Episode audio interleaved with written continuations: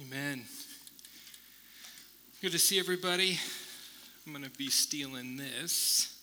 Um, hey, couple of things I wanted to let you know. Um, we're going to pray real quick. Um, we've got one of our sweet high school girls, uh, Carly Evans, um, is in the hospital. Actually, she's in a procedure right now. They're trying to finish getting a blood clot out of her leg and she had uh, a very scary day the last couple days. Um, a blood clot from her knee to her hip, and uh, after a surgery she had in, for a hip. So we're we're going to continue to pray for Carly this morning, um, and uh, uh, one of our one of our sister our fr- friend churches around here. So let me kind of begin us with prayer before we dive in. Okay, Heavenly Father, you are so good in your watchful eye over Carly. Um, God, we admit there was a lot of anxiety yesterday and a lot of fear. And God, as she's not out of the woods yet, we just pray that you continue to be working with the doctors and um, be close to Jeff and Michelle and her sisters as she goes through these final procedures. Uh, we're just asking for healing. Um, we believe in the future you have ahead for Carly. And so we're, we're so thankful for a community here, Lord, that, that has reached out to them this last couple days. God, we lift up Abundant Life Church and my friend Tim and uh, just the transitions they're going through at their church, their search for a new place to meet, and their work they're doing with Arvada High School. God, would you bless that church? Would you give them the courage and the encouragement to continue forward, believing the best about each other and about what you're doing in this city. And may we be um, tremendous friends with them. We pray these things in your name. Amen. If you have your Bibles, we are in the book of Matthew, and um, a couple of uh, disclaimers this morning. Um, I'm wearing a t shirt, which, uh, for two reasons. One, um, it's about to get hot in here, um, it's about to get spicy in this place today. Um, actually really serious about that, so buckle up. Second of all, Angela's not here, so she couldn't tell me I couldn't wear this. So I take every liberty as, as I can um, to do what I want to do when she's not around. All right, so Matthew chapter 4. If you have a Bible, uh, love to have you open it to there. Last week, we kind of finished a little mini two part thing on, on the spiritual side of these kingdoms, these two kingdoms that uh, Jesus tells us there are two kingdoms, and the choice we have is do we believe him? Um, and these kingdoms are opposed to each other and there's spiritual warfare all around us and we talked about how that's not just like chasing demons around and stuff. It's it's actually the choices we make in our lives daily um, that make up what warfare is. We talked about living at depth as a community. And one of the things we did uh, last week was when we took communion we laid, we, we brought to the table those words, those phrases of things in our lives that actually hold us captive, that actually are places that have authority in our lives, things that have authority in our lives. And, and I got to tell you, um, it was just a, a, very emotional thing for me to read some of them. And you're like, you read them? Um, you didn't put your names on them. It's not like I know your handwriting. Give me a break. But the reality is, it's like, I just want to get a feel for like where we're at as a community. And, and yes, I mean, pride and anger and lust and, and these things that, that you guys honestly just and faithfully and, and boldly brought to the table last week. I've been, praying, I've been praying about them all week. One of the words that came up consistently was fear fear for different things fear for my marriage, fear for our country, fear for whatever job, whatever fear came up a lot. And, and I think we can all agree that that's like a natural thing. That's something that, that we're all pulled into. As we continue today, I, I want you to just remember that because there is something we're going to talk about as we get towards the end. But this, this book of Matthew, this gospel, this first century biography of Jesus, written by Matthew, is written to Jewish people. Jewish people that at the time Matthew is writing it are dealing with fear. They're dealing with a lot of things in their world that aren't right. In this series we're in is called the Upside Down Kingdom because we believe that this kingdom that Jesus announces is one that is contrary to the one of this world. It's different than, it runs different, countercultural. It's supposed to be a kingdom that is pretty subversive to the ways this world works, in small ways and in big ways. And so today, Jesus begins to invite some, uh, some guys into this kingdom idea. And we pick it up in Matthew chapter 4, verse 18. And let me just read it to you. As Jesus walked beside the Sea of Galilee, he saw two brothers, Simon called Peter and his brother Andrew. They were casting a net into the lake, for they were fishermen. Come follow me, Jesus said, and I will send you out to fish for people. At once they left their nets and followed him. Going on from there, he saw two other brothers, James, son of Zebedee, and his brother John. They were in a boat with their father Zebedee, preparing their nets. Jesus called them, and immediately they left the boat and their father and followed him. Now, let me just um, kind of start with a little bit of background here. And, and I have a little map to help us out with this. And my hope is that today, okay, we would get a little taste of what this means, and maybe even a bigger taste of what this means to follow Jesus. So here's a map of the Sea of Galilee. Um, and the Galilee region. And so uh, you may have seen something like this before.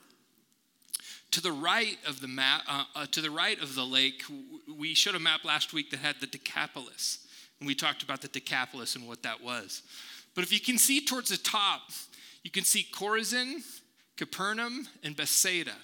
Those three towns in the Sea of Galilee on the north side of the sea were actually what scholars call the Gospel Triangle. Those are, that's a region of heavy Jewish, um, you know, Torah following people during Jesus' time. And that was like a, a pocket of, of people that lived very uh, intentionally around uh, the Old Testament values. Um, the lake itself is seven miles wide, 13 miles long. It is um, beautiful, crisp, clean water full of freshwater fish. Um, and as a fisherman, if you fished here, um, you were in an amazing spot because the fish that came out of the Sea of Galilee at the time was exported all over the place. In fact, it was a, a delicacy to have in Rome this freshwater fish from the Sea of Galilee. And so there's tons of fish. Jesus grew up more to the southwest of the Sea of Galilee in a, a little town called Nazareth. Um, he was, a, he was a carpenter. You know, we all know that he was a carpenter, but you might be thinking woodworker. He wasn't a woodworker per se, he was a builder. Wasn't a lot of trees, wasn't a lot of wood. A lot of the things he built was out of rock. And so when you think hammer and nail, if you get the whole uh, image of a carpenter in your head, you need to kind of change that a little bit. It was more out of stone. It was it was more. Uh, he was just mainly a builder. The word is tekton in in the Greek. So and so after three decades of obscurity, really Jesus shows up um, he does, uh, we, we, we went through the story with his baptism, uh, the temptation in the desert, and then he shows up on the north shore of the Sea of Galilee. And he shows up to some fishermen, and he says, Come follow me. And we, uh, we read this, we've read this over, you've heard this story over and over in your life, right? And you're like, wow, that's, that's interesting. It's kind of weird. I don't know. Um, you mean like, like does that work the same? Uh, Jesus shows up in my cubicle, come follow me. Well, sure. You know, it's like this weird kind of thing. We don't really know what's going on here culturally. But this this itinerant teacher shows up and he invites these disciples to come and follow him. And now, let me just share a little bit about these towns. Um, Bethsaida is actually a village um, and the name of it has it's like it's called house of fish. And so these two bethsaida and capernaum are huge fishing villages. And then chorazin and all three of those places have synagogues. All three of those places are basically 18 to 20 extended families that live in a little village together. So when you can think of an extended family it's probably 60 people 8 to 18 to 20 of those so everybody knew you. They knew what family you came from. They knew what you did. They knew that your industry, your fishing trade, actually, you know, helped the whole group. And so that's kind of the, the area they lived in. And so Jesus shows up into these little villages, these little obscure villages. He doesn't go to a place a place called Scythopolis. He doesn't go to Jerusalem. Jerusalem's a hotbed for religious activity. He doesn't go there. He doesn't go to Scythopolis, which is this Greek uh, town that's huge, uh, universities. He, he doesn't go there. He goes to a couple little fishing villages. And this is a place of discipleship. Jesus didn't invent the word discipleship. This was already happening in these villages. So, if you wanted to, um, you know, get further in your education when it came to the Jewish faith, you would follow people around that knew what they were talking about. And says they were fishermen. We talked about that. There's a guy named Josephus that talks about, you know, 300, 400 fishing boats on the lake at this time. Um, that you know we talked about exporting things all over the place. Um, and so this this area was just a mecca for uh, the trade. It was a mecca for following torah. In fact if you wanted to follow if you wanted to be a disciple the word is talmid um, and, and, and, there's just this idea that it's not a it's, it's not just a student or a follower or a learner. It actually means you're an apprentice Okay? And so much of the fishing trade was, was ta- passed down from father to son over generation after generation after generation. And you would apprentice, meaning, I'm going to do it. Now you do it while I watch you know, kind of a thing. And so there was this repeating of the steps and the systems and how things worked. In fact, when Jesus shows up, what it says they're they're fixing their nets, they're mending and cleaning their nets. So after they come back from fishing, there was a process to getting all the sand and the stuff out of their nets so that the nets would last. This is all the things you would learn as an apprentice. And so you can imagine the big deal when Jesus shows up to uh, James and John, uh, sons of Zebedee, and he says, Come follow me. And immediately they left their, their boats and their dad. Okay? That was a significant, significant thing to say. They left, not only they left their boats, they left their, they left their career, they left their livelihood, they left their trade, they left their father, which means they left their, their kind of generational uh, passing of the torch of who was going to lead this fishing industry going forward. They left that. They left the hired help. So, I mean, here's the thing a lot of us think that these are poor fishermen just creeping by, hoping to catch a few fish each day. No, no. They were cranking. They were catching fish. They were exporting it all over. They were making money. In fact, um, it says they had hired help. You didn't have just any old hired help if you were kind of some slow upstart fishing deal. This was an organization, this was a machine. And so that's kind of the background of this. But my question for us today, and you can uh, get rid of the map, is what would cause four men to literally drop everything? What would, what would cause that? I mean, they're, they're, they're, they're doing their thing. they they've got a good job. They've got a good future. What would cause these four guys to drop everything and follow this itinerant preacher, this teacher around? And I think there's uh, some background to this that I, have shared with you guys before, but I'm going to share it again. And then um, I, I just have a huge, kind of messy application for us today, to be honest with you. And, uh, but it goes like this If you're a kid and you grow up in that gospel triangle, and you're between the ages of 6 and 12, you go to school. You go to school, and the school you're in, the, the, the phase of school you're in is called Bet Sefer, and it is a um, kind of like a beginning school idea. They were very interested in this area of the world at this time in educating their children in the ways of the Old Testament.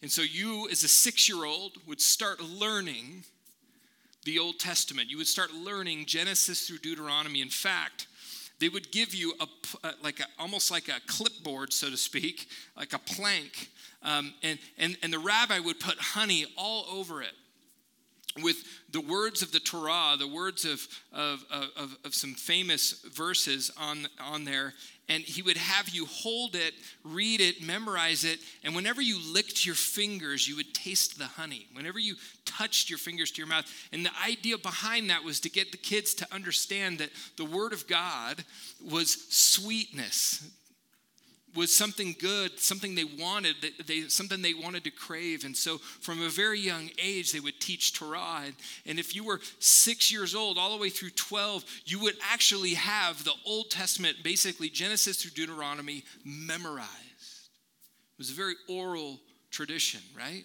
So can you mem- imagine memorizing those first five books? Of, I mean, have you ever even read Leviticus? So yeah, knock that one out, right?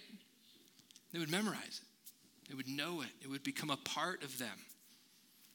I mean, we know lines from movies like Dumb and Dumber, and we're proud of ourselves, but they knew the Pentateuch. Now, at age 12, there was a transition that would happen. Agricultural society, I mean, they needed arms and legs, right? So the kids that weren't like top of the class would have been me. Um, you would learn the family biz. You would get to start fishing. As a 12 or 13 year old girl, you would probably be married and pregnant. As a 12 or 13 year old boy, you'd be fishing six days a week. We got any 12 and 13 year olds in here? Anybody? No? Isaac, what are you? Okay, so you're pretty pretty soon you'll be fishing all day. all day. So, I mean, if you think your life's hard right now as a 12 or 13 year old, you're not fishing all day and you're not pregnant. So, you're good. Hopefully not. So, you're good. So, it's kind of a big deal. But if you, during that first Bet Sefer, like teaching time, if you showed promise, if you showed like you were the cream of the crop, you were asking questions, you were kind of really getting into all of this, if you were the best of the best, you went on to further schooling called Bet Talmud. And Bet Talmud was this idea that you would actually head to the synagogue. That there was attached to the, uh, to the synagogue would be uh, a place for these students to be kind of coached and challenged. There would be Pharisees and scribes and rabbis that would come through and teach. They would give their commentary on certain pieces of the Old Testament. And you would continue to memorize more of the Old Testament. In fact, you'd finish it. You would know the Old Testament from Genesis. And for us to Malachi, but for them, the end of it was Second Chronicles. They just ordered it differently and you would know the history and you would know the prophets and you would be able to quote things and you would be in a sense when we see jesus walking around and he just quotes the prophets jesus went through this jesus was bet sefer bet talmud And at the cream of the crop, continued on even further. But if you didn't make it out of this one, then you'd go start learning fishing and all that kind of stuff. And by the way, this second phase was just for the boys. The final phase was something called Bet Midrash. Bet Midrash is a, is a way of, of learning even more. And the only way you could learn even more was to follow a rabbi all over the place, everywhere he went. And, and you would find a rabbi that you that you wanted to follow, that you wanted to emulate, and you would you would just find a way to follow this rabbi anywhere. Anywhere. If this rabbi was going to Capernaum, you went to Capernaum. If, you, if, if he was going on to, you know, Bethsaida, you would go to Bethsaida. Everywhere this rabbi went, you would listen to him teach, you would watch him eat, you would follow him everywhere. You would sleep in the same room. You would pray when he prayed. You would pray how he prayed. You would use the same voice inflection as your rabbi. That's how serious it was. And this rabbi at any moment would turn around and question you and drill you. Where does it say this? What does it mean here? And, and just to find out if you had what it took to be a rabbi. Because the whole goal of the rabbi was to create people, to create other rabbis that could carry on the rabbi's work. Three things that would happen for you if you followed this rabbi around. The first one was you would learn how this rabbi taught. Like you learn what they would say in any situation. Like anything, like how would the rabbi say it? How would the rabbi uh, think it. How would it would basically taking on the theology, the teaching, the interpretation of that rabbi, the worldview of that rabbi. Okay? The second goal for you would be to become just like your rabbi, dress like your rabbi, eat like your rabbi, everything. Talk to people like your rabbi, help people like your rabbi. The third one was to carry on the rabbi's work in the world. So if the rabbi at the end of it said, it would turn to you and say, Go and make disciples of your own, then you would go and be a rabbi. And so some of these phrases probably sound familiar to you because we hear Jesus saying.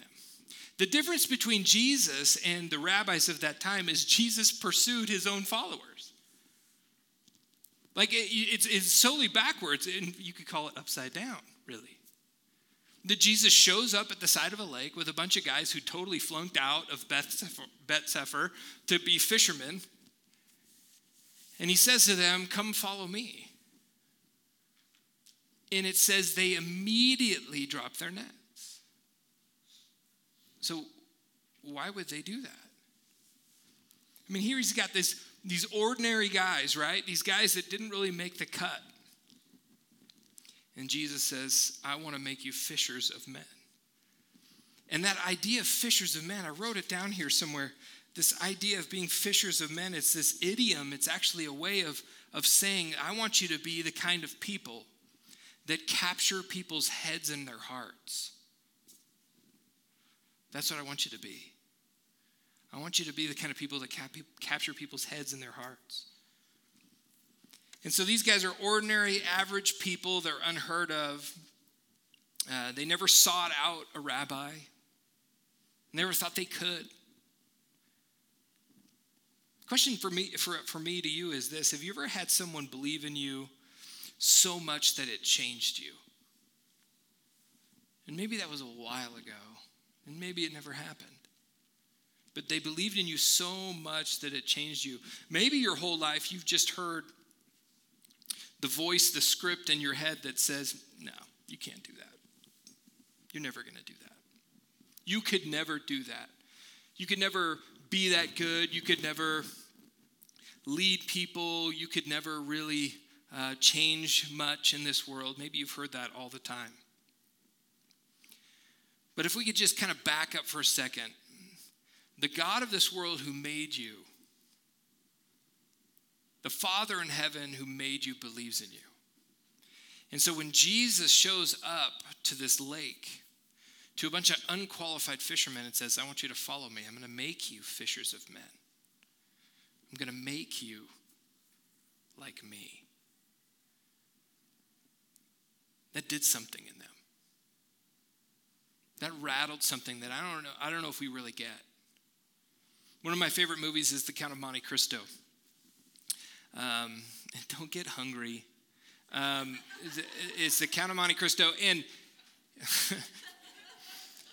Guy Pearce, if you haven't seen it, Guy Pearce, Jim Caviezel, so Guy Pearce and Jesus, and they, uh, it's powerful. Read the book first, but if you if you're not into reading like Troy, just get the movie. It's really good, and and it's huge. And um, so there's a spot in the movie, and I love it, where he's like, I don't believe God anymore.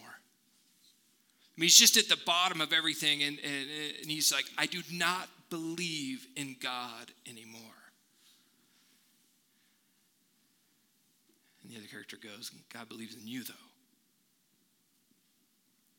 And, and not to make this uh, God loves you and so you can believe in yourself kind of cheesy message. That's not what I'm going at here. Because you, you, you know, it's not like you're a winner, because um, you're probably not, but like, I'm just, I'm not but, but what, what, he's, what I'm saying here is, is that Jesus has this belief in these disciples in a way that pulls them out of the life they have pulls them out of what they've created for themselves, pulls them out of the way they see the world into some other activity that is absolutely life altering. And so, really, what our belief is, is that Jesus believes in us, the creator in the universe, that we're created in the image of God, that with the Holy Spirit, every believer has the ability to be like Jesus. What does that mean? We're capable, it says we're capable of extraordinary things in Scripture all the time. Paul says it. Jesus says it. That we can actually be like him. Listen to what happens next. I'm just going to read what happens next. It might be on the screen, I don't know.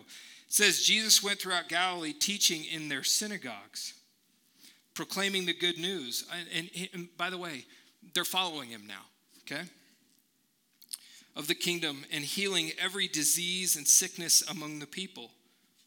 News about him spread all over Syria, and people brought to him all who were ill with various diseases, those suffering severe pain, the demon possessed, those having seizures, and the paralyzed, and he healed them. Large crowds from Galilee, the Decapolis, Jerusalem, Judea, and the region across the Jordan followed him. And so they're following him now. And understand what they understand. They come from a discipleship culture. They know what this means.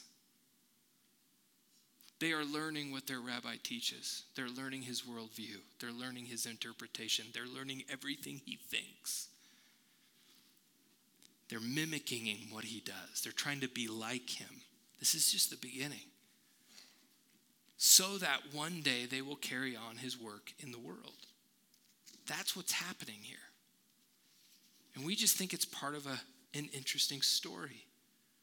John's gospel, John talks about how Jesus says, God chose you. He says, I chose you. And, and, I don't know if you ever think about this much in your life, but you may think, well, I came to the conclusion that God is real. No, no, in that, before that, around that, through that, God chose you. God was working in you. We were talking in 10 man table this last week. There was a couple words in the, in the passage we were looking at, the word wondering. And I got to thinking about the word wondering, and sometimes it's in our wondering that God begins to move in us, in our skepticism, in our, in our wondering that God begins to draw on us.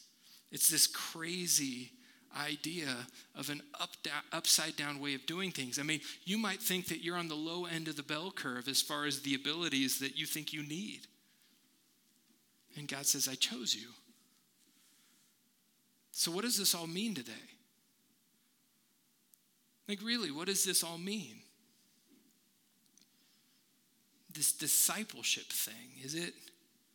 And we say this all the time. Is it, is it, is it church attendance? It can't just be that, right? Can't be that. It's not the end game. What does this mean today? Well, I'm going to shock you when I say this, but it actually means the same thing. It just means the same thing.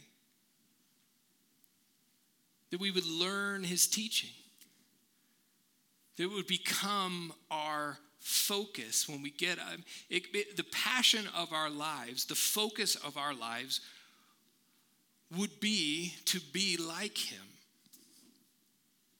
And how do we be like him? We learn his teaching. We pray prayers like, Show me who you are, show me how to follow you. We immerse our, our minds and our hearts and our language and our, and, our, and, our, and our perspectives in the teachings of Jesus.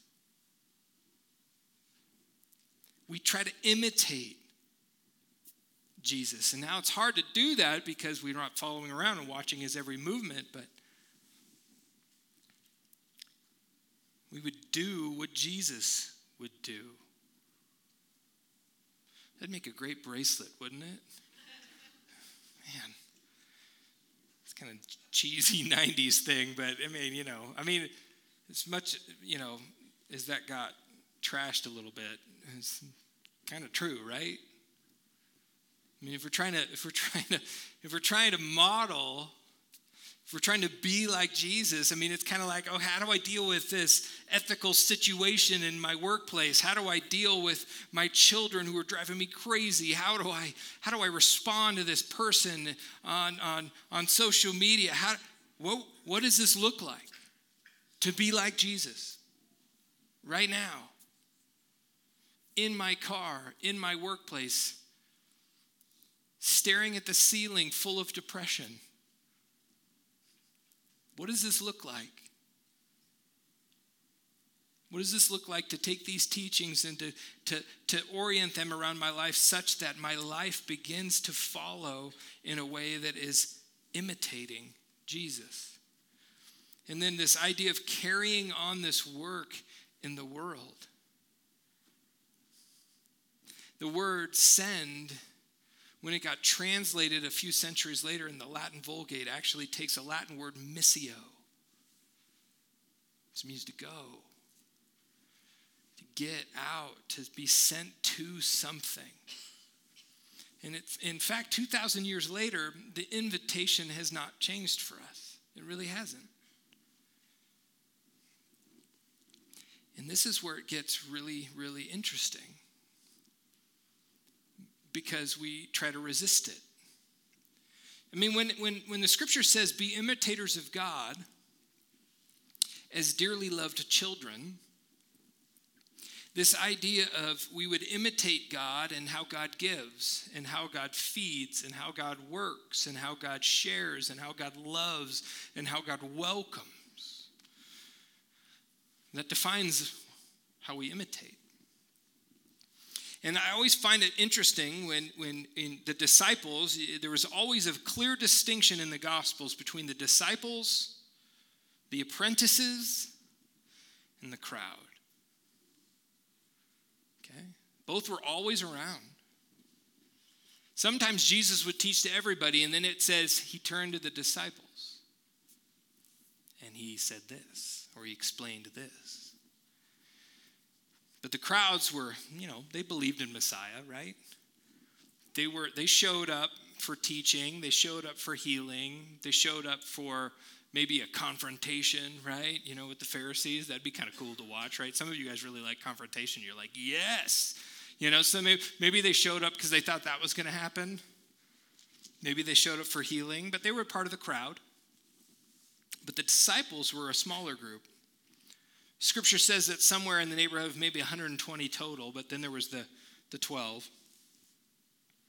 So you have this distinction in Scripture, and it's very clear. It's a literary thing that, that was very clear with all the writers the crowd and the disciples. There's a clear difference and distinction between the two. And so, how I'm going to just kind of wrap this up is this are, are, are we a face in the crowd? Are you a face in the crowd? Are you a disciple? And, And I guess I guess maybe we could look at it like this is the driving is what's driving you forward in your life. Learning Jesus' teaching, becoming more like him, and carrying on his work in the world. If it's not, you may not be a disciple. Now, you may freak out at that. You may say, well, wait a second. What does that mean? It doesn't mean that you're not like loved and saved and all those Christiany words. I'm not saying that. It just means you're part of the crowd. And, and so the question is where could this hit us today? I mean, we formed this series way back. And on a whiteboard, we kind of wrote down some things that were just on our hearts and on our minds at the time. And, and, and, and, and there's uh, like, what hasn't been on our minds right now but politics, right? I mean, it's just been dealing with this for just a long time. And, and this idea of just how a, a political campaign in America runs, and you have you have the announcement of a presidential candidate, right? There's like a big announcement, there's cameras and everything, and they've, they've thrown their name in the ring. And so, in a sense, this first four weeks, we've been talking about Jesus for president. And just, I mean, this idea that Jesus shows up and he announces a new kingdom, right? He announces, repent for the kingdom of God is here. There's this, there's a new candidate Next week, we start the Sermon on the Mount. And you know what that is? That's his platform, it's his ethics, is what this looks like when the meat hits the street, right? And so, if we're going to be people that sincerely and fervently and desperately want to be like Jesus, we have to take on his worldview take on his, his understanding of people, his view of this world. And we have to let some of the things in our lives go. And a lot of times, what happens is when you preach a message like this, or like someone asks the classic, What are your nets? You know, what are you going to drop and follow Jesus? Maybe it's a career or a bad relationship, or, you know, all those things apply. And don't get me wrong, those are, it's a good way to look at all of this. But maybe it's more than that for us. Maybe it's more than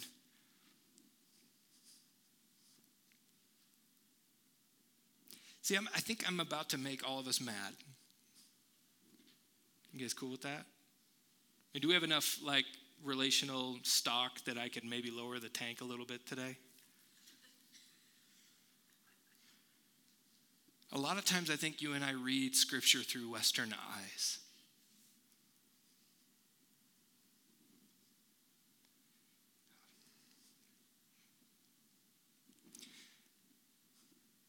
America First is not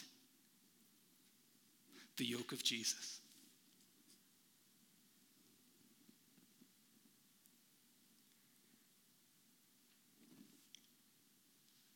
And that might offend some of you. Unless you think that since you didn't vote for Trump, you're free from accusation. And I'm not saying that I'm not, I'm going to get emails. I'm going to write the first one to myself. So let's take a deep breath, okay? Um,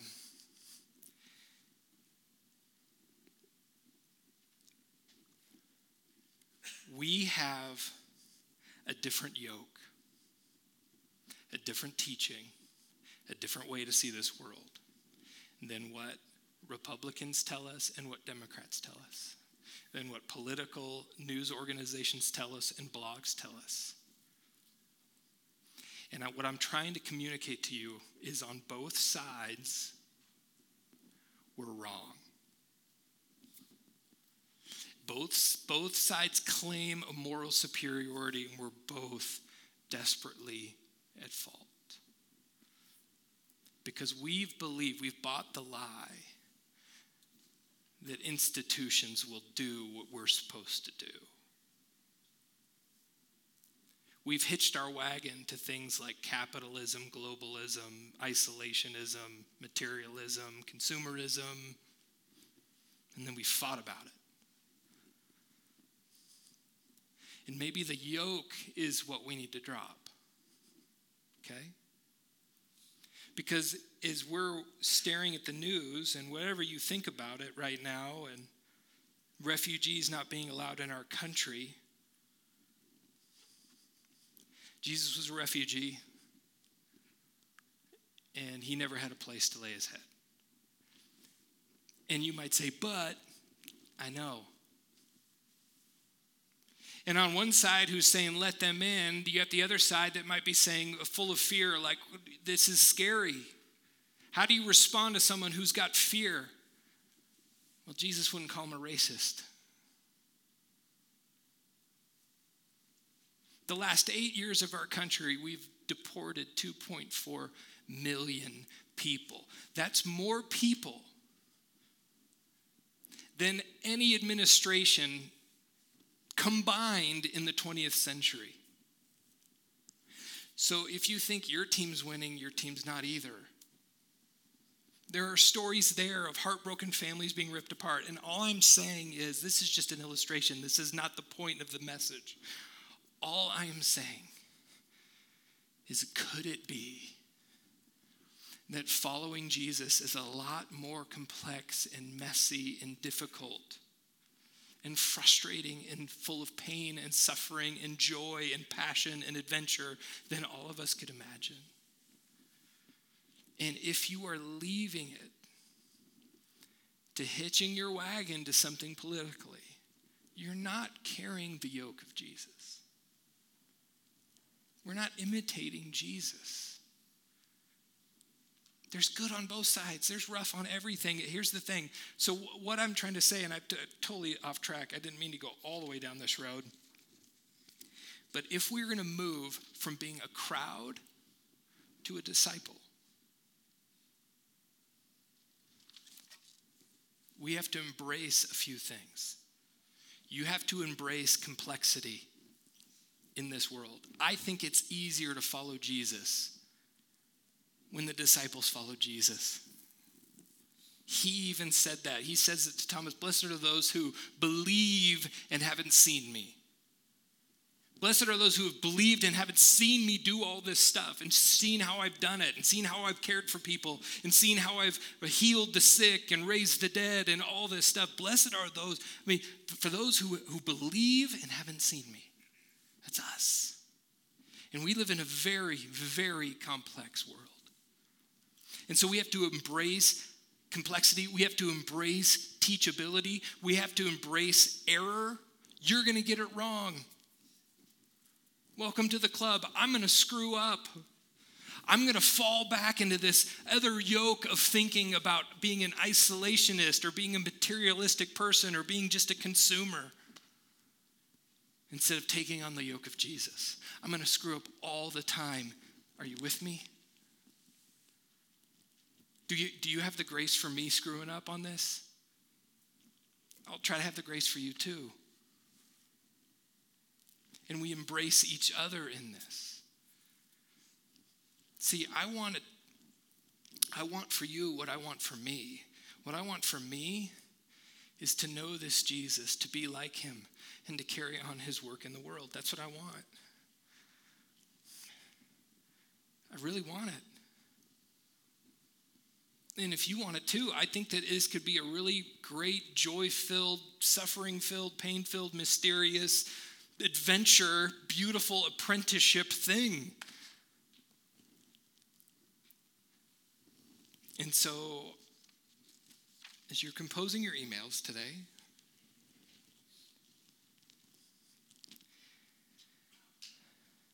will you wrestle with all this with me? Will you, will you honestly read the words of Jesus and the phrases of Jesus and the teachings of Jesus? And please take as many of the filters out of the way as you can. Take the colored lenses of capitalism and conservatism and liberalism, and you just take those, please take those away as best you can. What is Jesus saying? What are his teachings? What does he want me to be? How do I be like him in a world that is growing more and more angry and divisive by the day? And what does it look like going forward from here? Let me just tell you about our path as a church between now and Easter the Sermon on the Mount, the ethics of Jesus. There's going to be times where we're going to practice some of this stuff in a way that might be very uncomfortable. Maybe not here, you know, maybe not like, I'll split up into groups and, uh, no, um, we're gonna we're gonna have opportunities for you to to engage in ways um, outside of this uh, that might stretch you. They might cause you some anxiety.